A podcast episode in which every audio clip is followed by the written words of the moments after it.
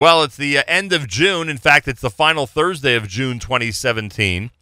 And that means that uh, next week it'll be the 4th of July. And the 4th of July, we know what it means for those who are uh, residents and citizens of the United States of America. But for us, the Jewish community, the 4th of July over the last 40 plus years has even extra significance. It was Sunday, the 4th of July, 1976, when the Entebbe raid took place. Those of you who are, uh, let's see, I guess under the age of 35, uh, um, or, or, a variety of ages, actually. Um, I suggest you take the time to learn about the miraculous episode that we call uh, Operation Jonathan, uh, Mivtza Yonatan, uh, at one time known as Operation Thunderbolt, uh, when the Israeli uh, Israeli army went into Entebbe, Uganda, and saved hostages who were being held because they were Jewish at the old airport in Entebbe, Uganda. Rabbi Stephen Weil, who's of course senior managing director at the OU, is also known has quite a reputation for being a uh, an Entebbe expert. Can tell us a lot about what happened 41 years ago next week. Rabbi Weil, welcome back to JM in the AM. It's an honor to be with you, Nachum. Thank you. I greatly appreciate it. I remember when it happened. Do you remember? I remember when it happened in terms of the episode itself. Do you remember when you became obsessed? If that's a uh, if that's the proper word with the Entebbe rescue. Well, it, it shaped me as a Jew as a kid. I, I remember the experience. You know, the whole Jewish world was frozen that week. And then on July 4th, when the whole world was focused on America, when they announced the success of the raid and what it did for us as Jews, what it did for Jewish pride, and what it did for us in terms of gratitude to Israel as a people. Because here it was, and, that's Menachem Begin saying a speech in the Knesset on Monday morning the next day, that, you know, 40 years ago, I should say, he, he said actually 30 years ago, when selections were being made between Jews. I remember he spoke about he spoke about Dr. Mengele and the German doctors. Right. Because who made the selections at Entebbe? Wilfred Burris and, and Brigitte Kuhlmann. These were members of the infamous Baader Meinhof gang, who partnered with the PFLP. And they made the selection between the Israeli and Jewish passengers on one hand and others on the other. And he said, then there was no one, no one to save us. And he said, now God gave us the ability for the first time in 2,200 years. God gave us a nation, an IDF, where if any Jew in any place is persecuted, is humiliated, or is in a state of, of travail, God has given us the ability to protect ourselves. And he talked about the difference. You know, and, and it was very powerful coming from Begin because he had lost everyone in his family in right. the war. Right. Those who are not Jewish uh, those who are not Israeli citizens were released on day one at Entebbe? Actually, on Wednesday. The, the, the hijacking took place on Sunday, and when Israel agreed for the first time in its history to negotiate with the PFLP, because at that point they didn't have a formidable military plan, what the, the Palestinians and Germans did was they released the, the, all the other passengers, and, and the ones they kept. There were 89 passengers that had Israeli passports, or, and there were four that were conspicuously looking Jews. So those 93 were kept. And to the credit of uh, of David, his name was Barros. He was he's still alive at 92. He was the captain of the Air France flight. He insisted that he and every member of the crew, even though they were allowed to be released, they were going to stay with the Israeli and Jewish passengers. So 105 were kept, and on Wednesday of that week, everyone else was released. And that's really where the miracle began, because when Mossad interviewed all of these passengers as they came to Charles de Gaulle Airport, they were able to pick up certain piece of information that enabled them to have the plan, what you referred to as Operation Yonatan. Uh, Rabbi Steve Weil is with us, Entebbe 41 years ago next week. Um, tell me, tell me something more about the Air France captain and crew deciding to stay. Now, now, now that I'm no longer a kid and I am an adult, uh, it, it, it, it is even more of an overwhelming thought when you think of people ready to essentially sacrifice their lives for people that they did not know just people they felt responsible for. Um, what can you tell us in addition regarding the decision by the Air France crew?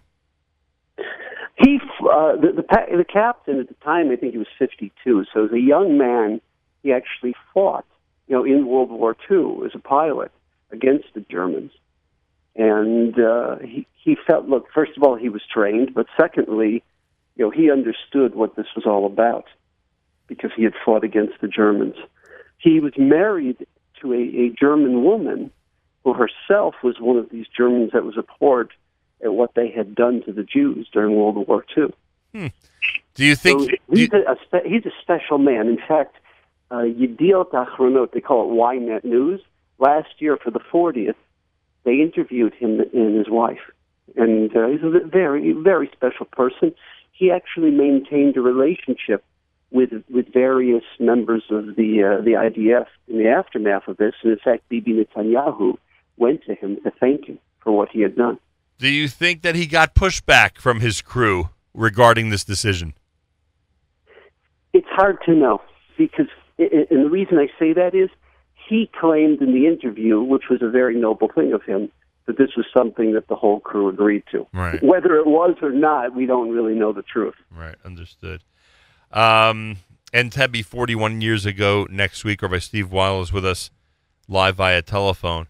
The um, the planning. Uh, say it again. I'm sorry. The hashgacha in this story is it, it's a miracle in, in, on five levels. I mean, just to give you a couple of examples. Sure. That you know, we call people a, a pat rack. You know, they, they never throw anything out. Right. When when Golda Meir already in the 50s was sending water engineers to the black African countries to try to save them from starvation and famine. So Uganda was one of these countries they helped. And one of the people who was there was given it, as you mentioned, Nachum, it's the, it was the old terminal of Entebbe Airport, but it hmm. was the original airport. So it was an Israeli firm that was given the architectural blueprints to bid on this, to make a bid on the on building it. They didn't get it. It was an Italian firm that built the airport, but he never threw anything out, and he had saved the architectural blueprints. So he brought them to the IDF and on Wednesday, when the released passengers shared with them the description of the building, they realized that nothing had been changed from the original building. The entrances were the entrances. The stairwell to the second floor where the where the Ugandan soldiers were being quartered was the same. The VIP lounge where the, the Palestinians were sleeping, that was all the same. So they had they could create a Hollywood blueprint and do a practice run on it, so they would at least have intelligence and know how to attack the building. And that that was one thing. The other thing was that, that every time Idi Amin had come to meet with the terrorists and to speak to the hostages, he came in a black stretch Mercedes limousine, followed by two Range Rovers of his elite soldiers. Well, they said that's that's the perfect surprise that we have. They went to the Department of Motor Vehicles in Israel looking for a black stretch Mercedes limousine. There wasn't one in the whole country. It turned out that there was an, an Arab who lived in Jerusalem, in the east part of Jerusalem, who had an older model white stretch Mercedes limousine. So what are they going to do? They're going to come and tell them, you know, they're doing a raid. You know, they came with a story. You know, we, we've got a film crew and we're making a movie. It's costing the camera crew and the producers and the actors. We'll give you whatever you want. We'll need the car for a week. You know, we might tweak it a little bit, but we'll promise you we'll give it back to you. So he laughed at them. He says, "This piece of junk, this ashfar, you can have it." what happened? They didn't know what he meant. They get the car. This it didn't start, so they had to put in a first starter. They did the practice run Friday night. It didn't start. They had to do an alternator, a second starter. They had to bring in a Mercedes mechanic. You know, they had all kinds of Mercedes buses in Israel, but not limousines. They had to bring in a mechanic. Then they had to quarantine him on the base because now he knew what it was. Right. it was it was hysterical. They painted it black. They put on the Ugandan flag, and that was part of it. Unbelievable. I mean, uh, there, there's uh, like three others. There was a whole group of, of uh, Air Force guys. A guy by the name of Shuki Shami. He's still alive. He's still has a very high position in the Israeli Air Force today. At the time, he was a child of survivors, a guy maybe 25 years old. They had just come back from Georgia Martin Marietta, they, they, they produced this thing called the Hercules C 130, you know, the big cargo transport Mm. plane. Right. They learned to fly these things. Well, the, it was the first time Israel had ever acquired something like that. They actually had a vehicle now of how to how to transport medical crews, jeeps, troops, etc. So they had the ability of something that had enough fuel to get them there. The problem was is they could get there flying under radar. They didn't have enough fuel to get back. Right. So they had connections with the Kenyans, and they called up. There were two members of the government they felt in Kenya that they could talk privately to. And the Kenyans hated the Ugandans. Idi Amin had tried to, you know, foment revolution in that country, and they said to them, they said, "Look, the, the negotiations are going nowhere. The Palestinian, you know, we will not release any Palestinians from our prisons who have Jewish blood on their hands, who have killed innocents." And the Palestinians have said to us, you don't dictate policies. We tell you who to release, not who to release. And it's going nowhere. And we may have to do a military raid. But the only way we can do this is if we can refuel. Well, Nairobi is literally, you know, by air is, is minutes. It's a few minutes from, from Kampala, Uganda, where Entebbe was. So they, they asked them. And the, the Kenyans said, we got to think about this. We'll get back to you. So hours later, this is Thursday, they called them back and they said the following two conditions. Number one, you never called us, you never asked us. You'll have your El Al people come and say there's a flight coming from South Africa that's got mechanical problems, and then we're going to tell the world what could we do. You know, it turned out it wasn't an El Al flight. They said, fine, we, we can agree to that. Second condition, Idi Amin's got 11 Russian MiGs sitting there in Entebbe Airport. Right. In two minutes, those 11, those 11 Russian MiGs, they'll destroy our capital city. We're through. We have no way of defending ourselves because the world might believe us, but Idi Amin never will. And we can't, we can't tolerate an attack from Idi Amin. You've got to take out the Russian MiGs. So now this turned into a military operation. And in fact, Shaul Mofaz, who at the time, like everyone else's name, was something that no one knew because this was all top secret, his job, and they had to bring these, these Humvees with RPGs attached to them, their job was to destroy the, the uh, Ugandan Air Force. So what, what choice did Israel have? And, and at that point, the man who was supposed to run the operation, Ehud Barak, who was the head of Sayeret Matkal, Ehud Barak was taken off the, the mission on Thursday, sent to Kenya because of his relations with the Kenyans, and they called up Yoni Netanyahu, who was he was down in the Negev working with soldiers, and he was put onto the job on Thursday. I mean, I'm, I'm sorry, I, I don't want to go on for too long, but there's there's like literally five or six of these phenomena that all added up at the right time. The MiGs were destroyed before, during, or after the uh, the actual rescue. After the, the hostages were taken off, from, from touchdown to takeoff in terms of the hostages, the goal, the plan was 60 minutes. It was 51 minutes. And the longest period of the 51 minutes was trying to get a count because Right. people were traumatized and in shock. Right. And after that first plane took off, one of the latter groups of soldiers, which Shaul Mofaz was in charge of, they took out the Russian MiGs, and they were the last to take off from the airport. And Yoni Netanyahu's uh, uh, death is uh, considered, I don't know, a fluke, an accident, uh, just exception in terms of the way the operation was going. Are those terms correct in describing the way he was taken out? So I'll tell you, there's there's more than one account to it. I'm going to tell you the account, and I interviewed many people for this. This was the account that I understood to be the correct one, and and I can't I can't guarantee this. I can't promise this. On Friday night, when they did a practice run, it was an absolute debacle. The security cabinet, who still did not approve the, the plan until they were way into the air, until Shabbos afternoon, they said the definition of whether this is a success or not, the litmus test, is 25 dead, meaning between the hostages and the soldiers, if less than 25 are killed, this will be considered a success. If it's 25 or more, that was their, their red line. Right.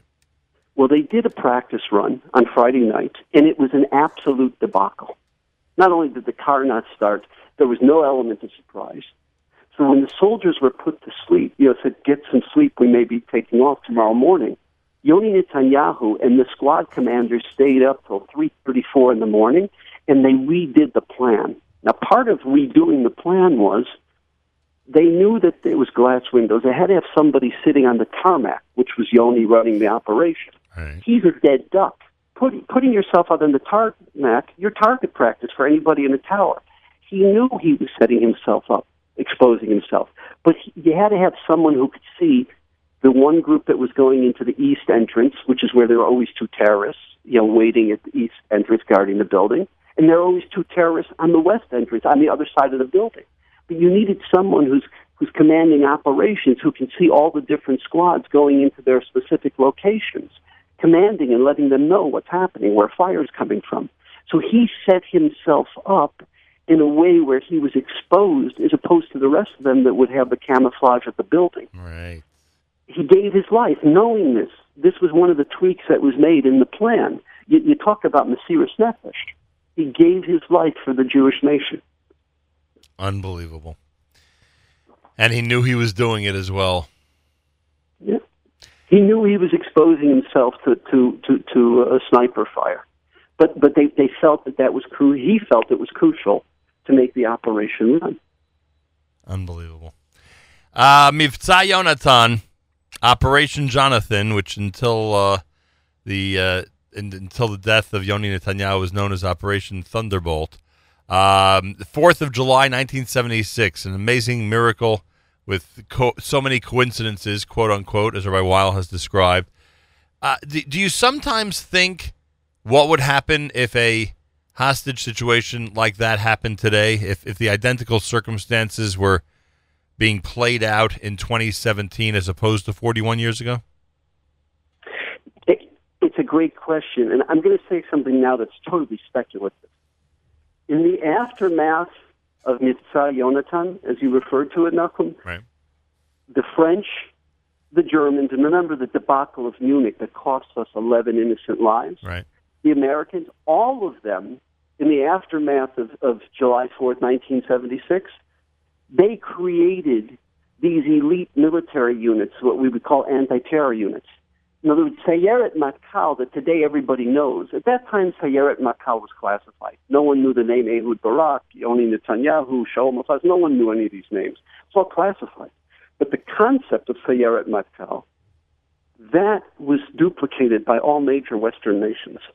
And in fact, uh, you know, the, the famous quote, when Yitzhak Rabin, who was prime minister at the time, at 5 a.m. Israel time, which was 10 p.m. Saturday night in America, he called up President Gerald R. Ford. And he said, you know, Mr. President, I understand you've, you've probably heard of the, there's rumors going on because the BBC was already reporting something at that point.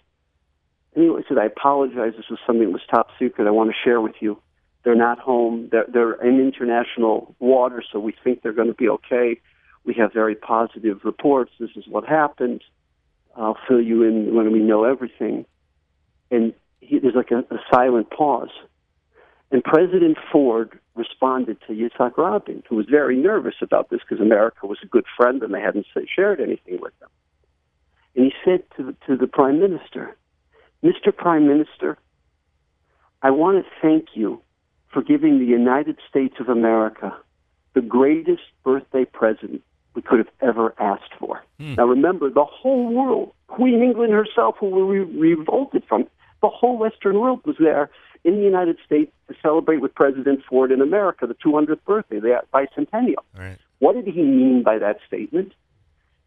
The last, they felt that the last country who had stood up to terrorism, Israel, now had capitulated. In fact, on Wednesday afternoon, in those days, the New York Post had an afternoon paper. Right. Wednesday afternoon's paper came out and said in big, bold black letters, like only the New York Post can do, Israel surrenders.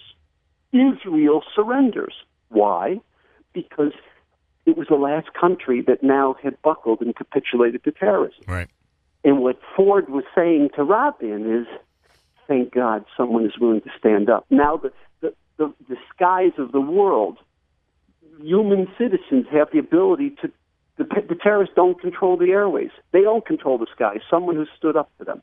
And, and, and in the aftermath of that, America, Germany, France, all of these countries, they basically duplicated the concept of Sayeret Matkal. That's why I think today, to a certain degree, we're actually in, in a better place because countries are prepared for this kind of a thing. Hmm, interesting. Plus, of course, the whole, and I'm not saying this to be funny, the whole social media aspect of it would certainly lend itself to be a much different type of situation today than it was 41 years ago. Uh, that we could analyze for hours, frankly, in terms of uh, how, how the instantaneous communication, uh, you know, would, would make it a much different story. Uh, Rabbi Weil, greatly appreciated. Remembering Entebbe is a very important thing for us, for our community, and certainly for our children. 41 years ago next week, 4th of July, 1976, the rescue at Entebbe, which will uh, be, which will leave its mark for a long, long time on the Jewish world and really the world in general. Rabbi Stephen Weil is, of course, the uh, senior managing director at the OU. Thank you so much for the time and for helping us remember on this Thursday morning. It's always a privilege and an honor, and thank you for everything you do for the community now. I greatly appreciate that. More coming up. It's JM in the AM.